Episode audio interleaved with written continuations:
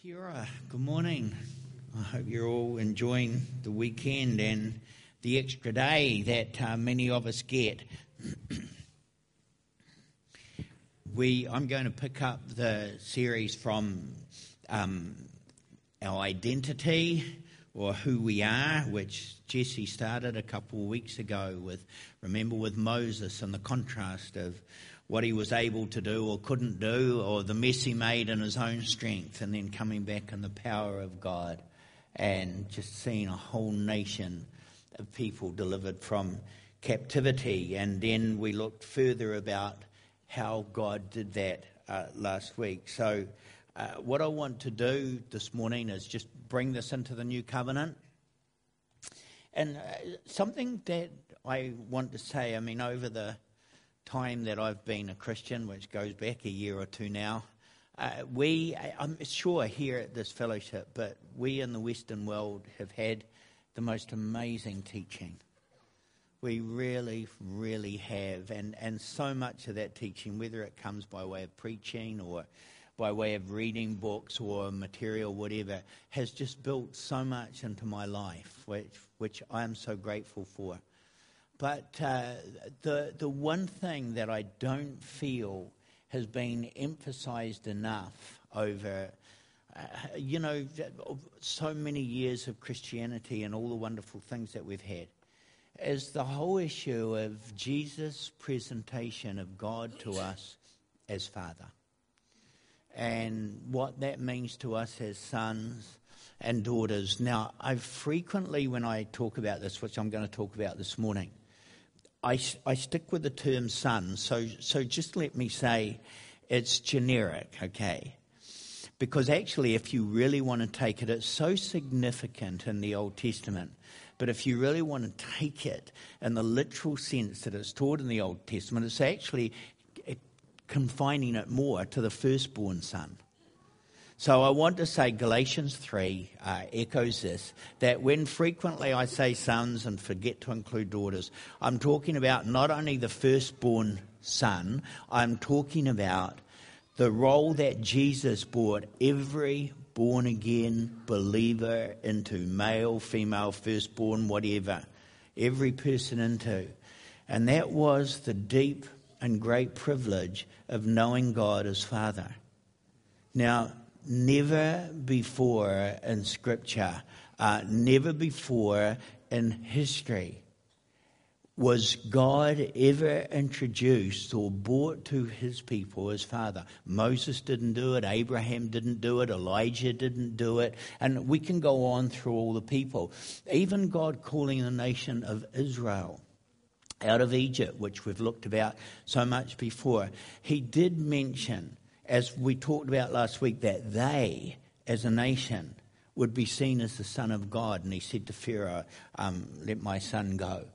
But so irreverent was it considered that anybody would claim such intimacy with God to personally, that's you or I, personally to address him as Father, that when Jesus did it, the Jews picked up stones to stone him because they said, that is blasphemous. Now, why was it so offensive? I think, okay. Why was it so offensive to the Jewish nation for, for Jesus to not only claim that he could call God Father, but to tell us as believers that we could too. And the reason why is because in the Jewish understanding of Father and Son, there's a oneness there. So, what, what Jesus is saying is, he's claiming to be one with God. And not only is he claiming to be one with God, he's claiming that we, as the disciples or the followers are also one with God. And this was seen as blasphemous. And I, more and more, I mean, i I love the Gospels, I love all the Word of God. But more and more as I'm in the Gospels, I'm seeing Jesus' emphasis of trying to say to us, come and relate to God as your Father.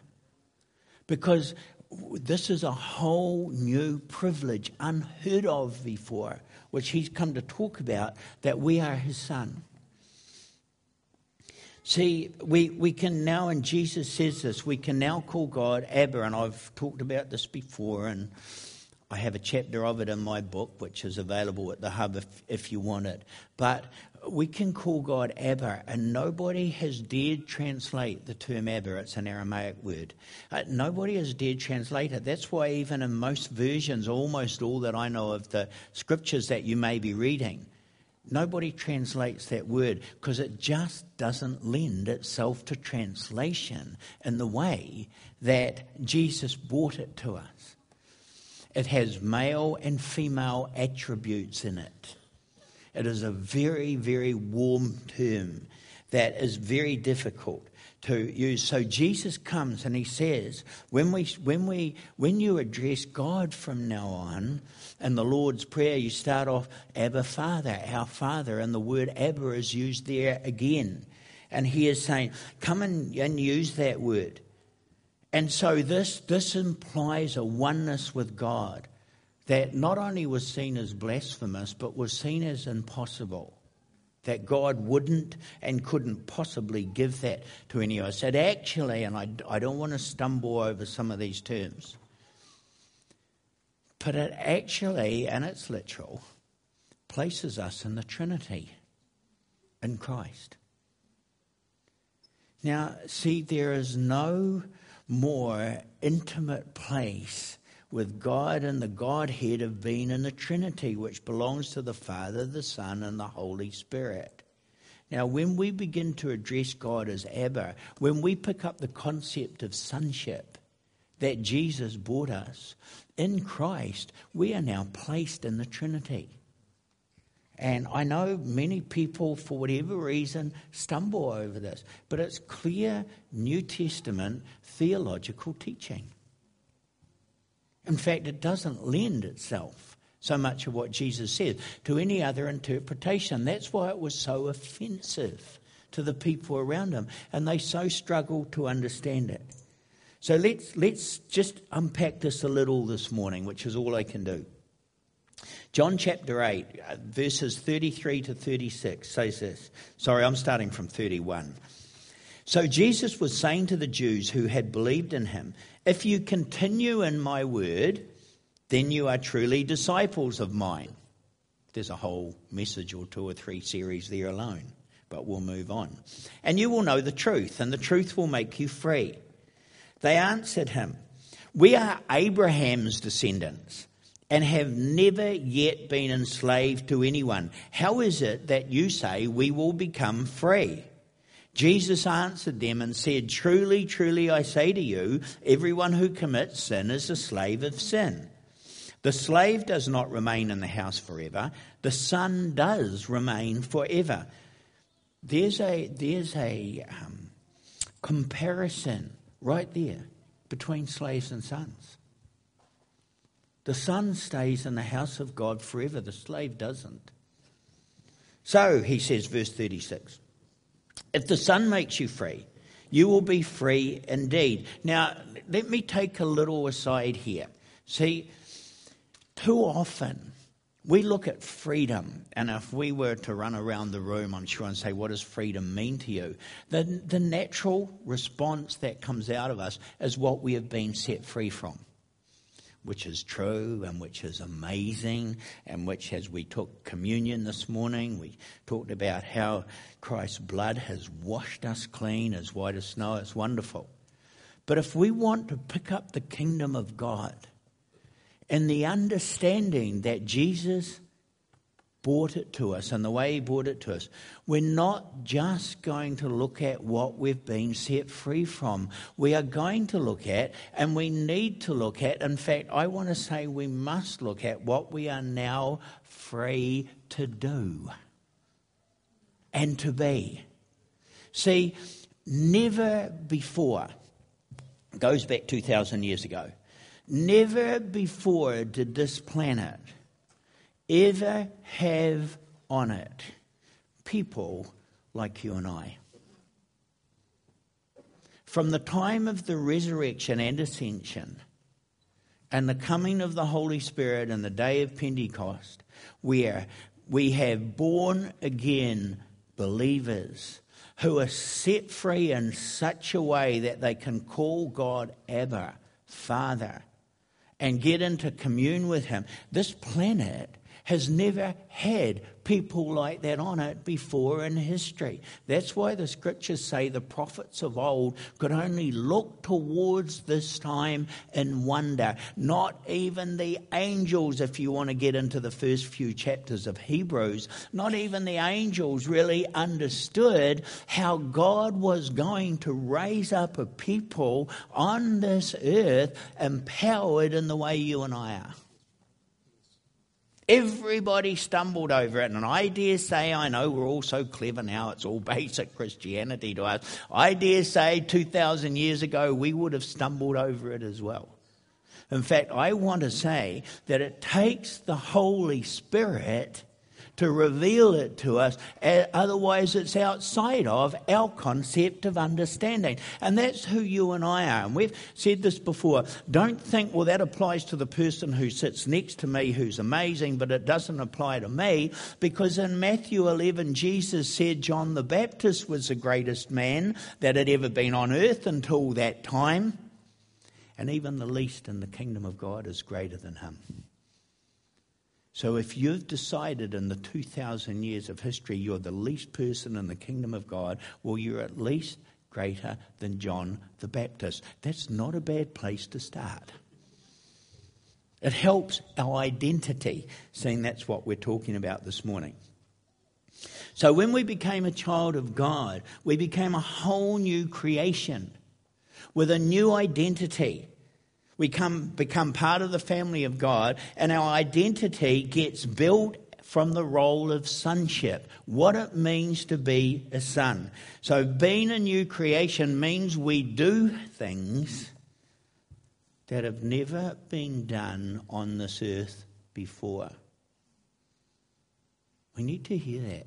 We do things that have never been done on the earth before. Jesus said, Greater things than me you will do. He doesn't mean greater things than the things he did by raising the dead and healing the sick and all that. He just says you will do a lot more of them because you're not restricted as he was back then of being in one place at one time.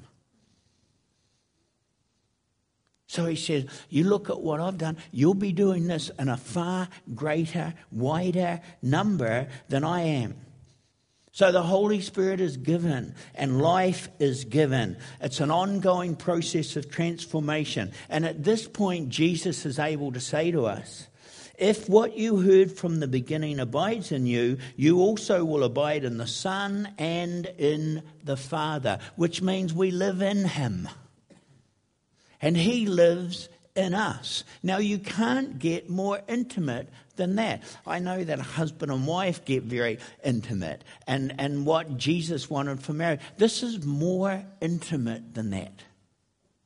Jesus is saying, You will now abide in me, so I'll abide in the Father, which means we just live all together and my Spirit is going to abide in you. And suddenly we're all pulled into a oneness which has God's love and God's grace and God's power flowing freely. See, a son is never free. Uh, sorry, a slave is never free. Slave can be t- sold at any time. Some of you may have watched the American history uh, movies on being a slave and some of those things, and you can see how they're treated, and they can be sold at any time. They can go from a good owner to a bad owner or whatever. This never happens to a son. Once a son, always a son. And when a son comes of age, which Galatians 4 is all about, he can act in the household with authority. Why? because the Father has empowered him to do so, sure, which is the coming of the Holy Spirit. But it goes further than that. See, the Son knows the way of the Father and the way a slave never can. A father will not take a slave or a servant of the household into his confidence in the way he will take the son. So we need to build on this. So in Jesus in John 8:33 that we've looked at, Jesus doesn't dispute these people are the descendants of Abraham. He just states it's not enough to be the descendant of anybody, flesh and blood. It doesn't matter who they are. I remember, I mean, I'm going back 30 years now, but we were in home group, and a particular person in the home group was talking about her parents' name and how her parents were very famous and very well known in New Zealand and different things they're having. And this conversation went on and on and on. And um, finally, the home group leader at the time must have got a bit exasperated. I was a fairly new Christian in the time. And he said to the person, Hey, there's no salvation in that name.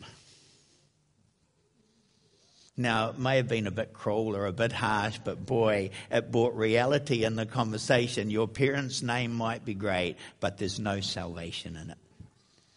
So Jesus was saying it's not enough that you're sons of Abraham. That's not going to cut it for where we need to go. And he goes on and he's saying, uh, if, if you were truly sons of Abraham and who Abraham was to God, you would see that I was an expression of God and you wouldn't want to be stoning me for the things that I'm doing and saying. But what he's saying is, flesh and blood can't reveal to you who I am. It's got to come through revelation from God. And that's the only way that it can come. But it is given when we reach out for Him and cry out for Him. Yes, when we repent of our sins, but it gets given to us when we surrender because God is God and out of His holiness and His righteousness, we realize that without Him we are nothing. See, Jesus is a true Son of God. And God's true sons and daughters recognize that.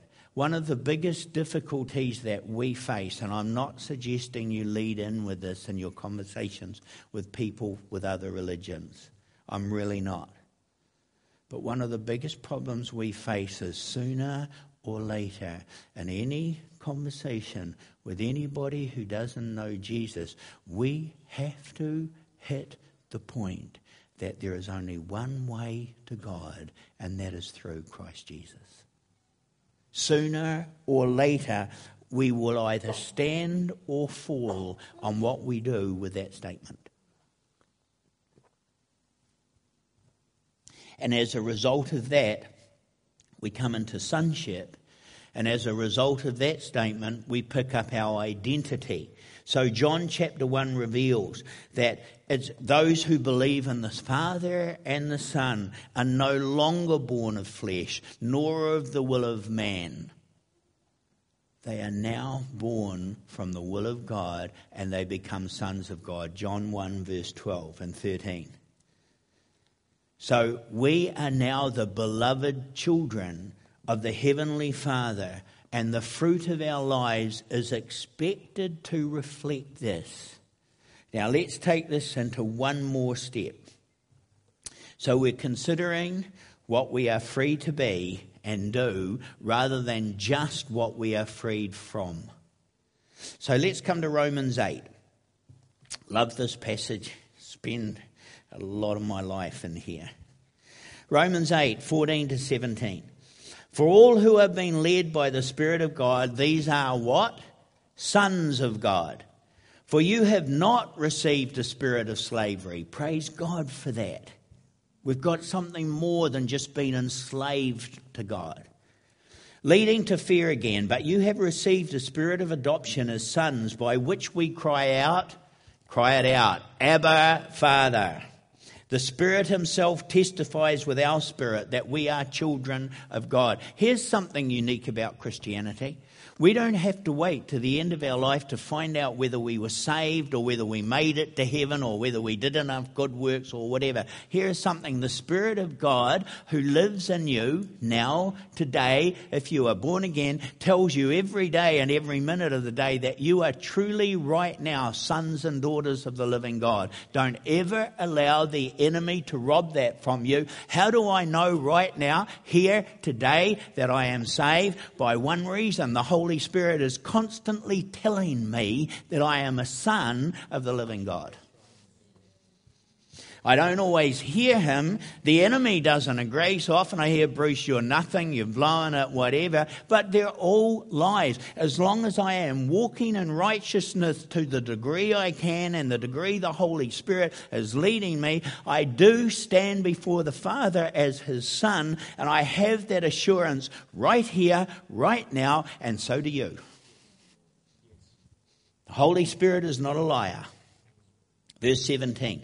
And if children, heirs also, heirs of God and fellow heirs with Christ, if indeed we suffer with him, so that we may also be glorified with him. For I consider that the sufferings of this present time are not worthy to be compared with the glory that is revealed to us. Brothers and sisters, this is not just talking about the future, although it does apply to that. Paul wrote this 2,000 years ago for us to work out in our Christianity today. And our identity is proclaimed right here. See, we are, this is you and I, we are freed from a merely human, powerless, or meaningless life to a life of purpose and calling. So, because we are now sons, we can talk to God as Father, and this means He doesn't just communicate with us as Lord and Master and bringing all these edicts and things that we have to do. He listens to us as a Father, and He includes us in His counsel and His plans. Not all of them, not everything He's doing, but enough that we can work in harmony with Him to change this, the world around us. See, we take on a divine identity. And it means that we are here by divine appointment and divine assignment. Every life that comes on this earth is here by the order of God. But do you realize, as sons of God, there is something very special here? We are now here by divine assignment and divine appointment for a divine task that God set for us before we were even born or came on this planet, according to Ephesians 2:10 and a whole lot of other scriptures that I could give.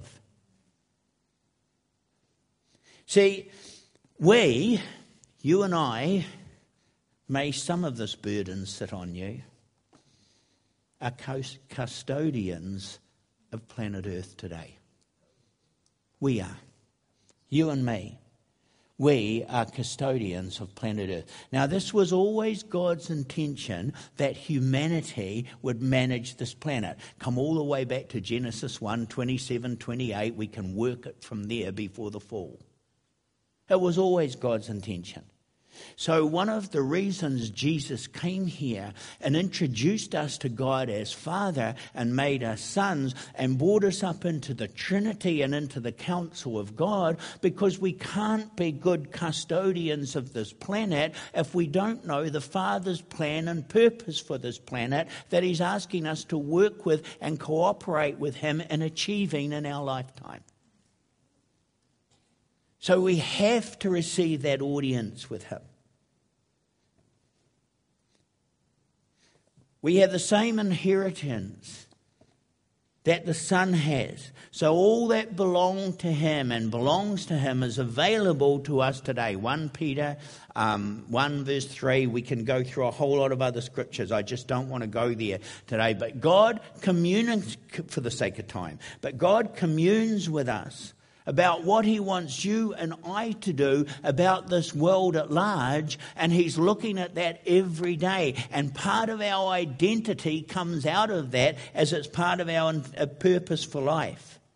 This means that the relationship the Son has with the Father has been opened up to us and can be enjoyed by us. And God says, Come in, don't stand outside, don't stand off. I've torn the curtain from top to bottom. Come into my throne room. So, as well as loving on you and pouring my grace and my mercy and all those things on you, I can talk to you about this planet which I love and which I gave my life for, so you can begin to make the changes on it that I always intended to be made and the purpose and the journey of life.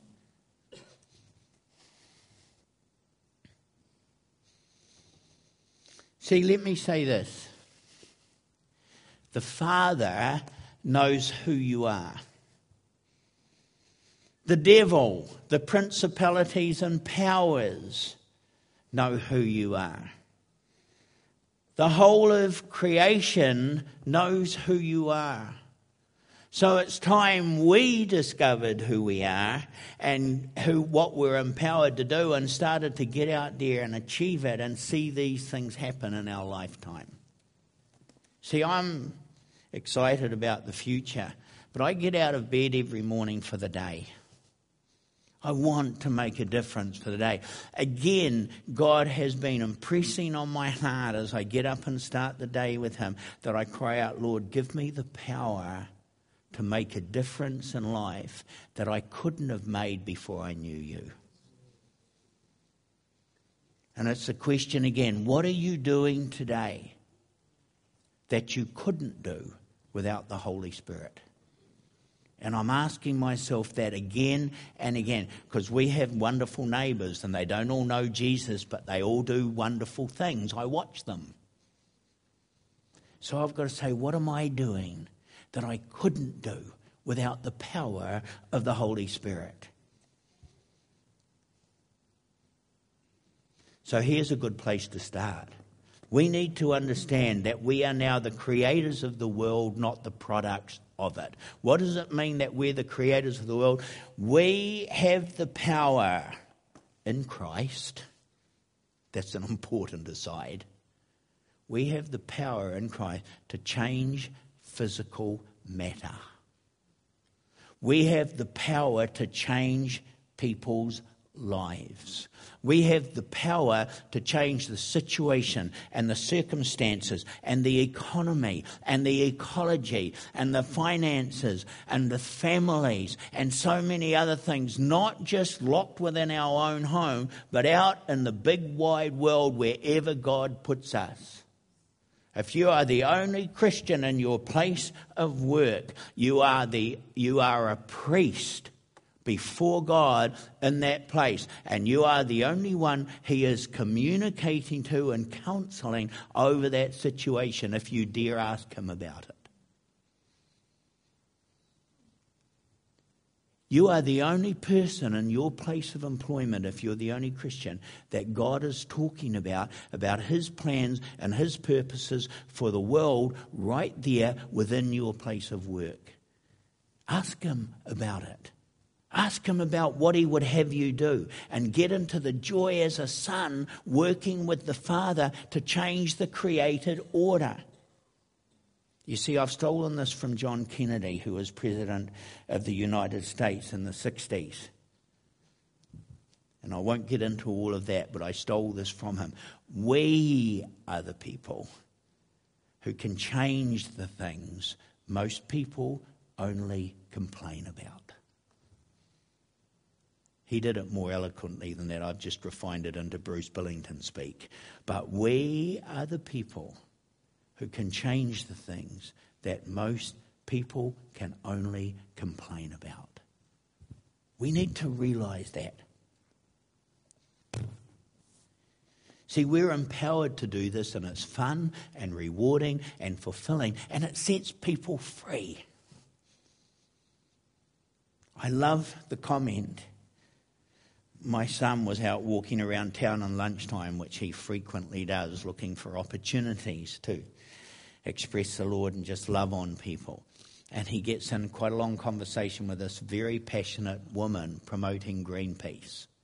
has a great conversation with her, and at the end he says, But so far you've only told me all the things are wrong that you're protesting about. You haven't told me how they're going to be fixed. Wouldn't you like the power to change these things? And she says, Well, apart from getting the governments and the powers to be, that can't be done. He said, Oh, yes, it can. It can be done in the name of Jesus, but you've got to plug into his power first. Then you can have greater power than the governments and the powers that they be that preside over the nations. Now, I'm sure she thought he'd been smoking something. But that's the truth of it. For you and me. That's the truth of it. So, what do we do all about this? Well, time is running away. So, let's start here. The first thing we need to do if we are sons, truly sons, we need to build an intimate relationship with the Father. That's why we come together this morning and worship and praise. I love this poem by Jurgen Moltmann which should come up on the screen. These are all the things we do. There's, there's no rebuke in this. This is us. My God, we cry out and complain. That's okay. Philippians 2, other passages said we're allowed to do that. That's all right. We cry out and complain. We groan and weep. Some of that's in Romans 8, by the way. We are speechless and silent, and we beg and implore. We wish and we will. We crave and insist. We thank and praise. We rejoice and dance. We sing and we glorify. They're all good things to do, every one of them. A lot of young people here. I, I watch you guys at rugby matches and soccer matches, jumping and dancing and carrying on. I wish you'd do it here. I used to, but I'm too old. I run out of breath very quick and I would have to have mouth to mouth resuscitation or something. I wish when the, when the worship starts up and if the songs are upbeat that we see all the young people out here dancing and praising and rejoicing God. It creates an atmosphere that shouldn't just be reserved to the sports grounds. Now I do it on the sports ground. I was watching my kids play soccer and in fact somebody told me, I'm not taking any notice of it, that when you go and watch your kids play soccer these days. You're not to yell out name, go Violet, go Jesse. You're not meant to do that. You're just meant to say, come on guys, good job. Oh, I'm sorry, I can't do that.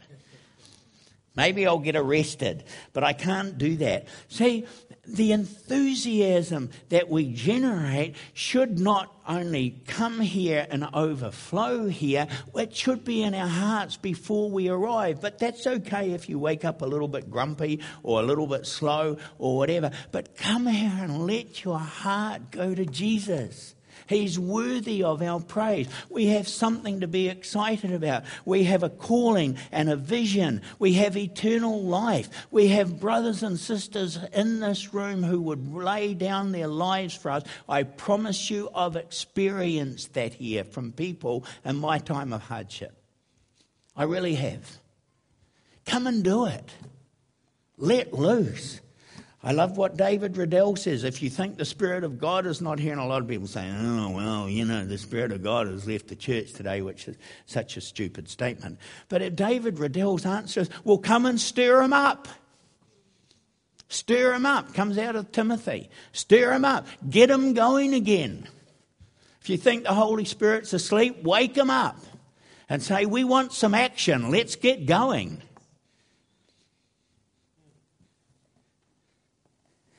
We need to tell God about our joys and our hardships and our suffering because, as a loving God, He takes a huge interest in every aspect of our lives. Bring Him your requests by all means. Please do that. But don't just do that because that's what servants do with masters.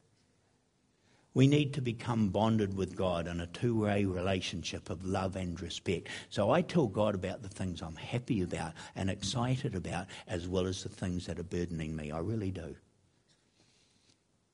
Because He's my Father. And I used, when my father was on earth, I used to talk to my flesh and blood father like that. So why wouldn't I talk to God like that? When he says, Bruce, I've made you a son. Come and sit down. Isaiah 118. Let's reason together. Let's have a chat. So sometimes I just have a chat with him. I want to finish here. If God is truly our Father and we are His sons and daughters, we need to get to know Him, and this takes time. It's like any friendship or relationship involves spending intimate time with Him. But the more we get to know God, the more we will love Him. That's wonderful. But the true essence of this is the more we get to know God and get into relationship with Him, the more we discover ourselves. Saying we're meant to be talking about identity. Forgive me if I've strayed all over the place. Why do we love God? Firstly, just love Him because of His beauty and His majesty.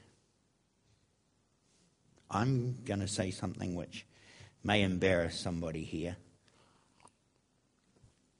But I'm going to say it anyway because, you know, so many things impact our lives, and some more than others. As a very new Christian, when uh, Vanessa and I used to go to home group, Kathy, who was here, used to come and babysit for us. And then we would come back and do our second session, one session at home group, and then a second session with Kathy. We were very young new Christians and very hungry. And often Kathy would pray. Sorry, Kathy, but here it goes. Often Kathy would pray. I'm being honest with you. I would open my eyes often when Kathy prayed because she prayed like Jesus was really in the room, and I thought maybe he turned up. I'm serious. I'm, i know he's always there. I know who the Holy Spirit is. I know how that works. I might not have then, but I do now.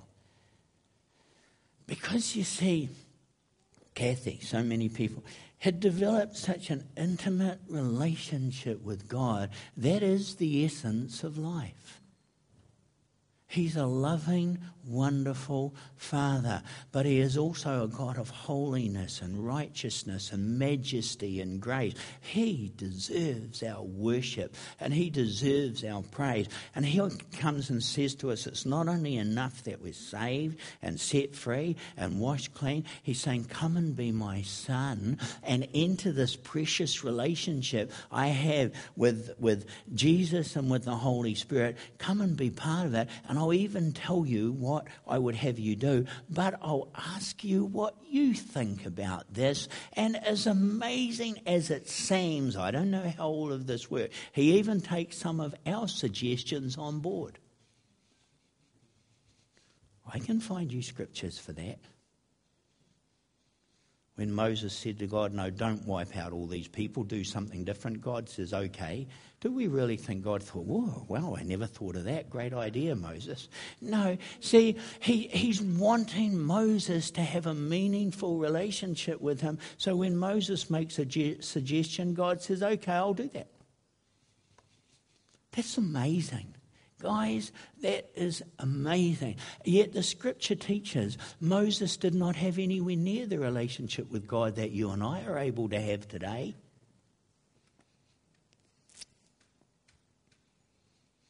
See, as we begin to worship Him and praise Him and express our heart with Him and become a son, we get on this journey of discovery of who God is, and that journey goes on for eternity.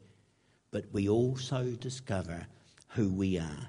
And we are now on the way to becoming the person of God in this very life today as He always intended us to be. So God is working to build sonship into us, and that is the true essence of who you and I are. Father, we just thank you. Lord, as the song says, we stand amazed. Lord, we stand amazed. Who is man that you are mindful of him? Yet, Lord, you open up the inner sanctuary, the secret place, and said to us, Come in boldly. Father, may we never make light of that. May we take the opportunity. May we make the most of the opportunity. And may the love of being in relationship with you spill out of us all over the place and bring a change to this world, Lord, we ask. In Jesus' name. Amen. God bless you. Thank you.